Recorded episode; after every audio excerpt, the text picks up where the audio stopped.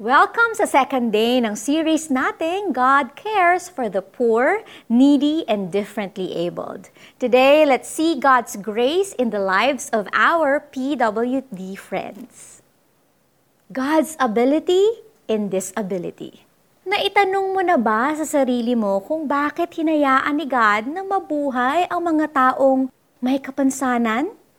Bakit pa sila nabuhay kung hanggang 7, 10 or 18 years lang ang itatagal nila. Bakit pa sila nabuhay kung sasaktan at tutuksuhin lang sila ng iba?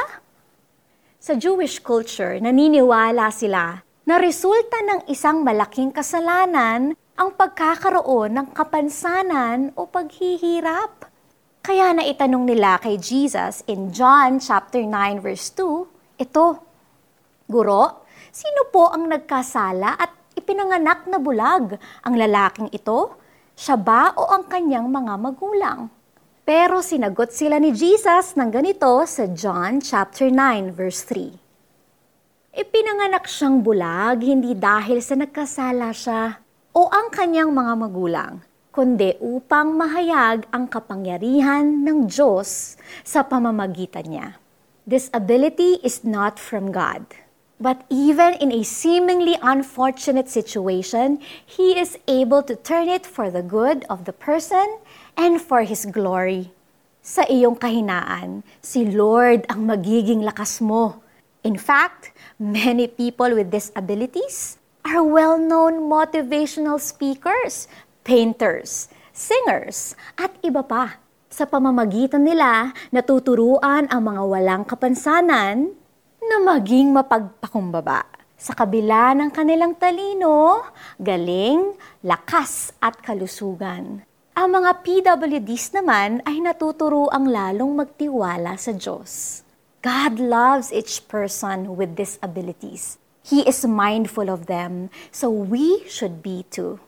And the truth remains, our God is able kaya niyang magpagaling at kaya rin niyang gamitin ang mga taong may kapansanan sa kamanghamanghang paraan.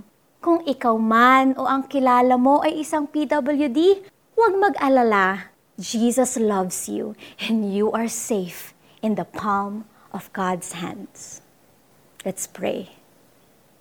Dear Lord, maraming salamat dahil kayo ang nagbigay sa amin ng buhay. Nagtitiwala ako na mabuti ang inyong ginagawa. May maganda kayong plano sa bawat isa sa amin. May disability man o wala.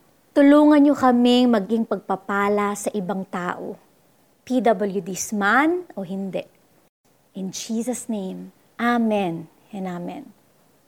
Ito ang application natin Be open to learn new things from a PWD. See and appreciate how God is at work in their lives. Isama mo sila sa iyong prayer list and pray for their specific needs. Sumagot si Jesus, ipinanganak siyang bulag hindi dahil sa nagkasala siya o ang kanyang mga magulang, kundi upang mahayag ang kapangyarihan ng Diyos sa pamamagitan niya. John chapter 9 Verse 3 God cares for all who are differently abled, and He will enable them to do great things. But how about the refugees na lubhang nangangailangan?